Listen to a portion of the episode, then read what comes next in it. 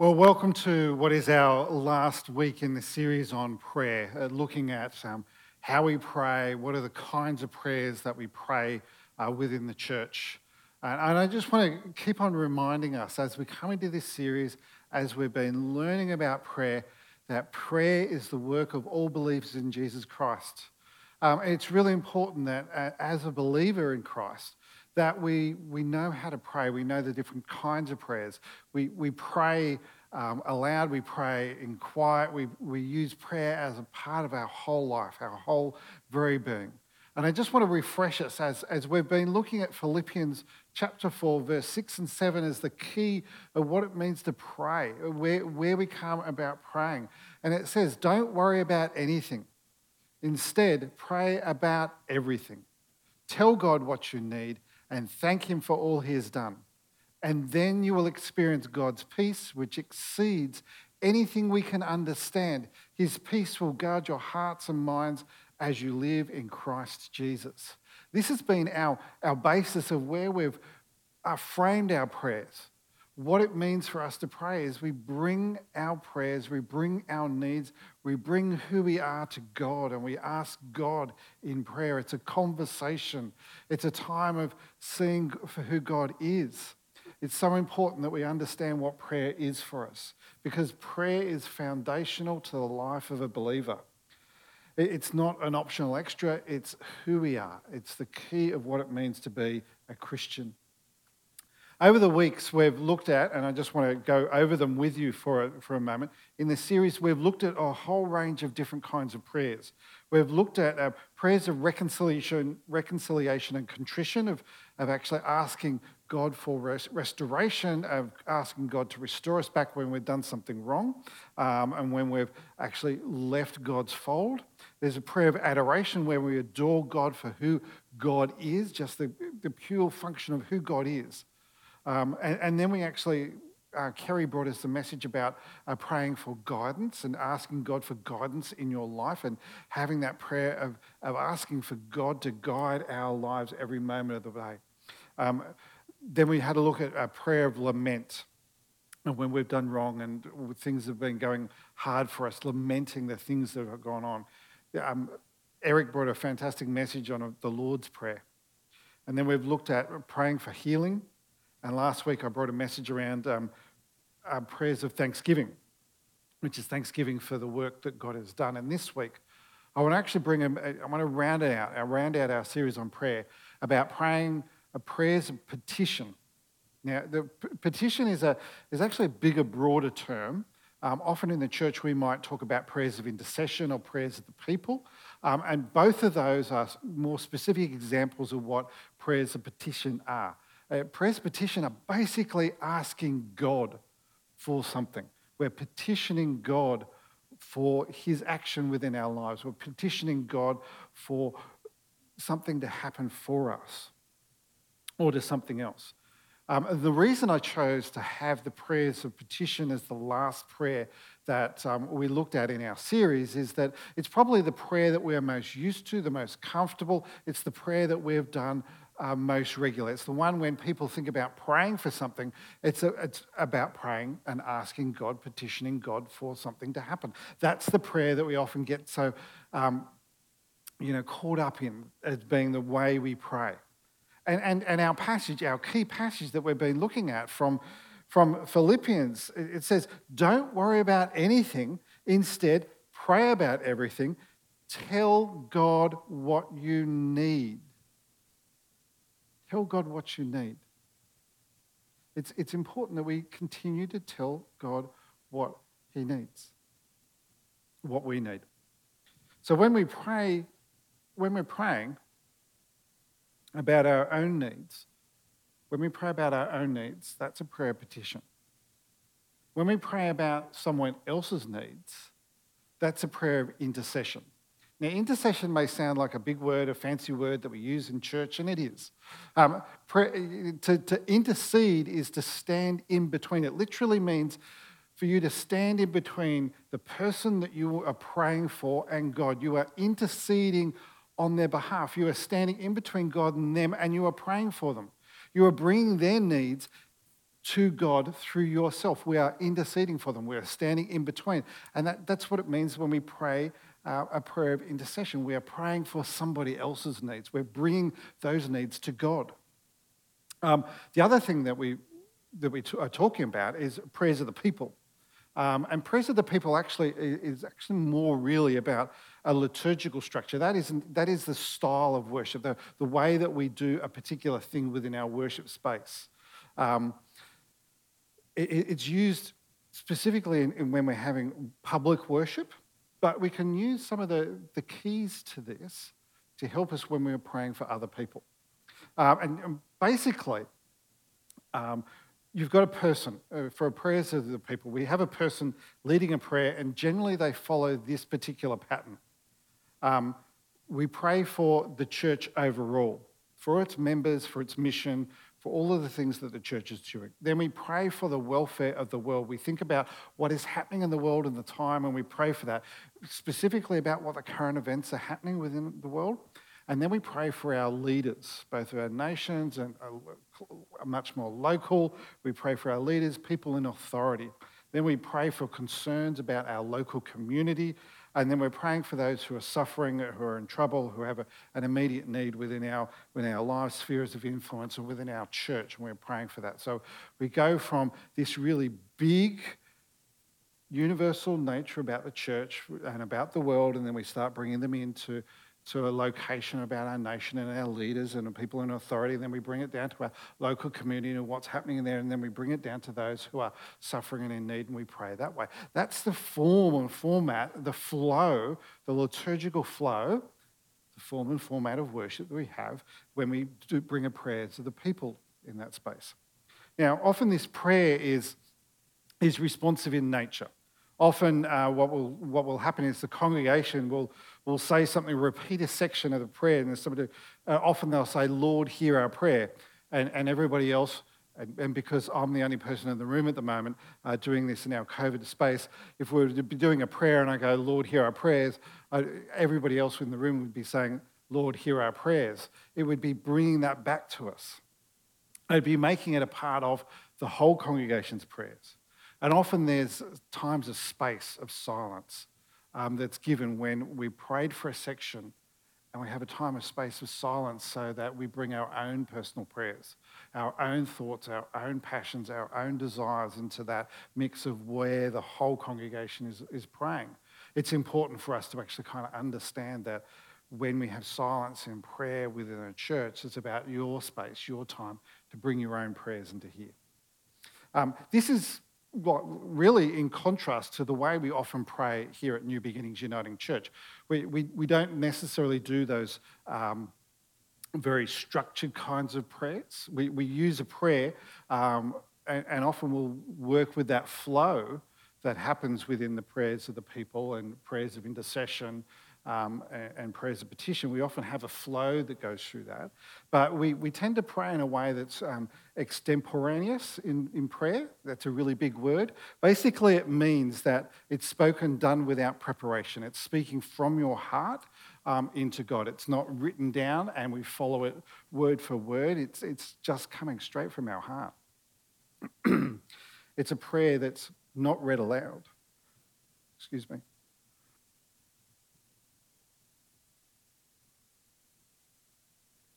It hasn't been written down. It's prayed from the individual, and they're bringing that into that space.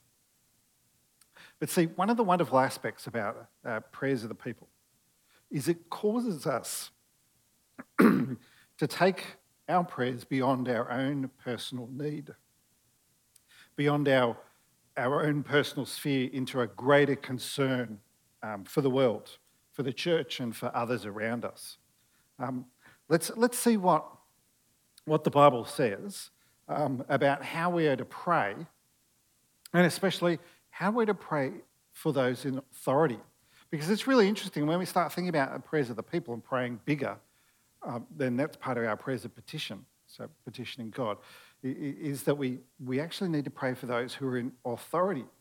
There's a call for that. So let's just go to 1 Timothy chapter 2, verses 1 through to 4. And it says, "I urge you, first of all, to pray for all people Ask God to help them. Intercede on their behalf. And I love this. I love how Paul is encouraging Timothy in this way to pray. Pray for all people. So make your prayers bigger than who you are. Make them bigger than yourself. Bring them out into the world around us. Ask for God to help them. Intercede on their behalf and give thanks for them. Give thanks for those people around, people in the world. All this. Pray this way for kings and all who are in authority, so that you can live peacefully and a quiet life marked by godliness and dignity. This is actually really interesting because, if you're praying, you're interceding for them, for their needs. He's also encouraging Timothy to pray for the kings and all those people in authority in the same way. And by doing that, you'll actually have a peaceful life. You'll have a quiet life marked by godliness and dignity. You won't be in conflict with one another when we pray for those people. And going back onto what it further says in Timothy chapter 2, verse 3, it says, "This is good and pleases God our Saviour, who wants everyone to be saved and to understand the truth." See, there's a challenge for us when we take on board this passage from Timothy. The challenge is to make our prayers bigger than ourselves. The challenge is to make our prayers bigger than ourselves. So as we look at this passage from Timothy, from 1 Timothy, we need to actually understand a little bit of the context and the framework that it's written in, so that we can understand the extent of what Paul, who is writing this to Timothy. And he's writing this to Timothy, who is leading the church at Ephesus. And we need to realise that when Paul is writing this letter to Timothy, the emperor of Rome was Nero, and he was in power, and he was notorious for torturing and killing Christians. And some of the church leaders were telling the believers not to pray for Nero, not to pray for him, but just to be quite anti and against. But Paul charged Timothy to pray for Nero, to pray for the kings and those who are in leadership, who are in authority. And he also charged them to teach the believers to do the same thing for a couple of reasons, because God wants to see everyone come to know Jesus Christ as their Lord and Saviour. God wants everybody to know Jesus Christ as their Lord and Saviour. So we should be praying for them to do that, and even people in our authority that need to do that. The other thing I need to say is that nowhere in 1 Timothy chapter 2 does it say that you actually have to like the person who is in authority. That's not a prerequisite for prayer. You don't have to like somebody to pray for them. And when we're praying for others, especially those in authority, it's not about our feelings towards them. It's not about our feelings towards their policies and what's happening or what they've done or what kind of person they are. We are praying for them. We are praying for them as individuals. And we're asking God to help them in their leadership, for their leadership to become godly-centred, godly-focused, for their leadership to be reflecting what it means that Jesus Christ would be their Lord and Saviour. So you're praying for them as an individual in authority. Is praying for people in authority challenging for you? If so many of us, when we don't like the way the government's going, when we don't like what's happening, we spew vitriol out against them, and we want to pull down and we want to pull apart and we want to say everything's wrong. And rightly so, that it's important to protest, it's important to do that. But when we come for praying for, prayers of our petition, prayers of the people, praying bigger than ourselves, when we bring that into a space within a church setting, when we are praying for other people around, when we're having our prayers privately, and we pray for those in authority, we need to realize God has not commanded you to like them, but God wants you to pray for them. That's such a big and important aspect of what it means for us. God doesn't require us to like them, but God wants us to pray for them. So bring our leaders into prayer. Bring our leaders into prayer and pray for them. Pray for God to lead them in all of their lives, in all of their decisions, in all of the things they're doing, in the policies they make. Pray for that. Here's the second challenge for you, and we're going to find it in Ephesians 3, our reading that we've had from that, and we'll just have a look at it again, is that we just don't pray for the physical things. So often when we're looking about our prayers of petition, prayers of intercession, praying for other people, we often pray for the physical hurt, the physical need within people's lives, and that's important to do. Don't let me say that this is about just praying, not praying for their physical needs, but it's important that we frame the prayer for their physical needs in a particular way. And let's find out again what Paul is saying to the church in Ephesus in Ephesians 3, verse 14. It says, "When I was thinking of this, I fell to my knees and prayed to the Father." So this is a prayer of intercession that Paul is actually doing right now to the church at Ephesus. "Well, I pray to the Father, the creator of everything in heaven and on earth. I pray that his glorious, unlimited resources, he will empower you with inner strength through his Spirit. Then Christ will make his home in your hearts as you trust in him. Your roots will grow down into God's love and keep you strong. And may you have the power to understand, as all God's people should, how wide, how long, how high, and how deep his love is. May you experience the love of Christ, though it is too great to understand fully. Then you will be made complete with all the fullness of life and power that comes from God. Now all glory to God, who is able and through his mighty power at work within us to accomplish infinitely more than we might ask or think. Glory to him in the church and in Christ Jesus through all generations, forever and ever. Amen." See, this is actually a prayer of intercession. Paul is praying for the leaders of the church, for Timothy especially, and for the leaders of the church, and we can extend this out for us as well, for spiritual growth, for spiritual power, for the spiritual person.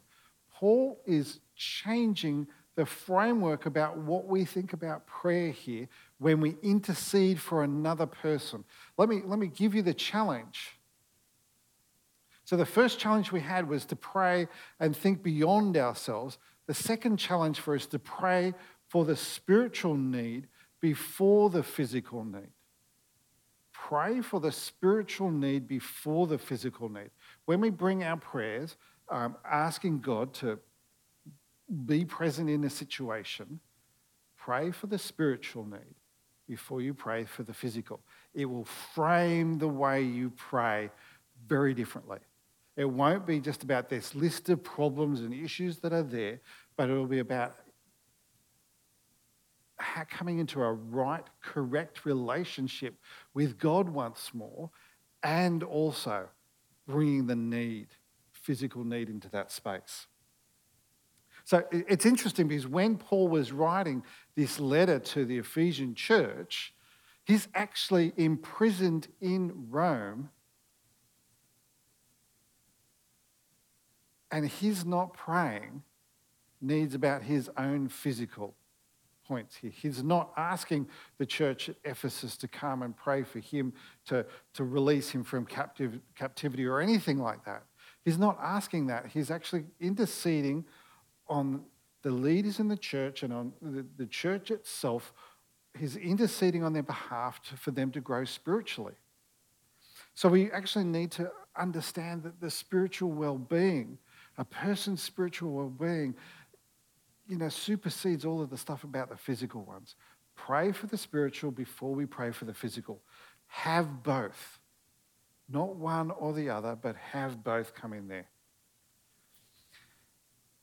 So often when we pray for people, when we're praying for them and asking God to be in that space, we're asking them to, come into, whether it's a health problem, whether it's a physical problem, or it's a money problem, or it's a marriage problem, or it's a problem with neighbours, or whatever it might be. So often we ask on the physical things for God to intervene into this place. And we forget to actually ask for the spiritual need in that person right there, for them to actually understand the full breadth of God's love for them, to actually understand the full nature of what it means for God to be in that space and leading and growing that person. We pray for the spiritual before we pray for the physical.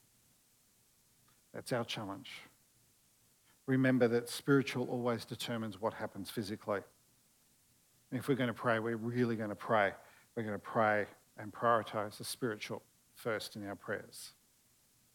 So when we pray for other people, when we are bringing our prayers of petition, when we're praying for our own needs, spiritual and physical, when we're praying for others, interceding, spiritual before physical, bigger than yourself, when we're praying for those, I want to challenge you to think and pray and bring your prayers that are bigger than yourself. Bring your prayers for the physical need before the spiritual. So let's just pray right now. Our loving God, we pray right now, just in the situation that we find ourselves as a church and in society, where we actually are confronted by the challenges of dealing with COVID-19 and government restrictions. Lord, I pray for all of those people that we know around us and about us within our church. I pray that they will continue to know the love of Jesus Christ in their lives. I pray that they will know the power and the glory that only comes from the Holy Spirit dwelling upon them. May the Holy Spirit be upon their lives and guide them and lead them. And Lord, we also pray for all those people who are finding it tough in this space. Tough because of isolation, tough because of the restrictions that have come in. And Lord, I just ask that you'll give them the peace that only knowing you will surpass. I pray your peace will be upon them in this space, in this time. And Lord, I just pray for our church, that we will be a church that is full of people who are passionate, who are willing, who are able to pray. Pray and pray that it will become part of their lives, just ingrained in who they are. That they will lift their eyes up to you, O Lord, and pray for the world around them. Lord, I just ask this in the name of Jesus Christ, our Lord. Amen.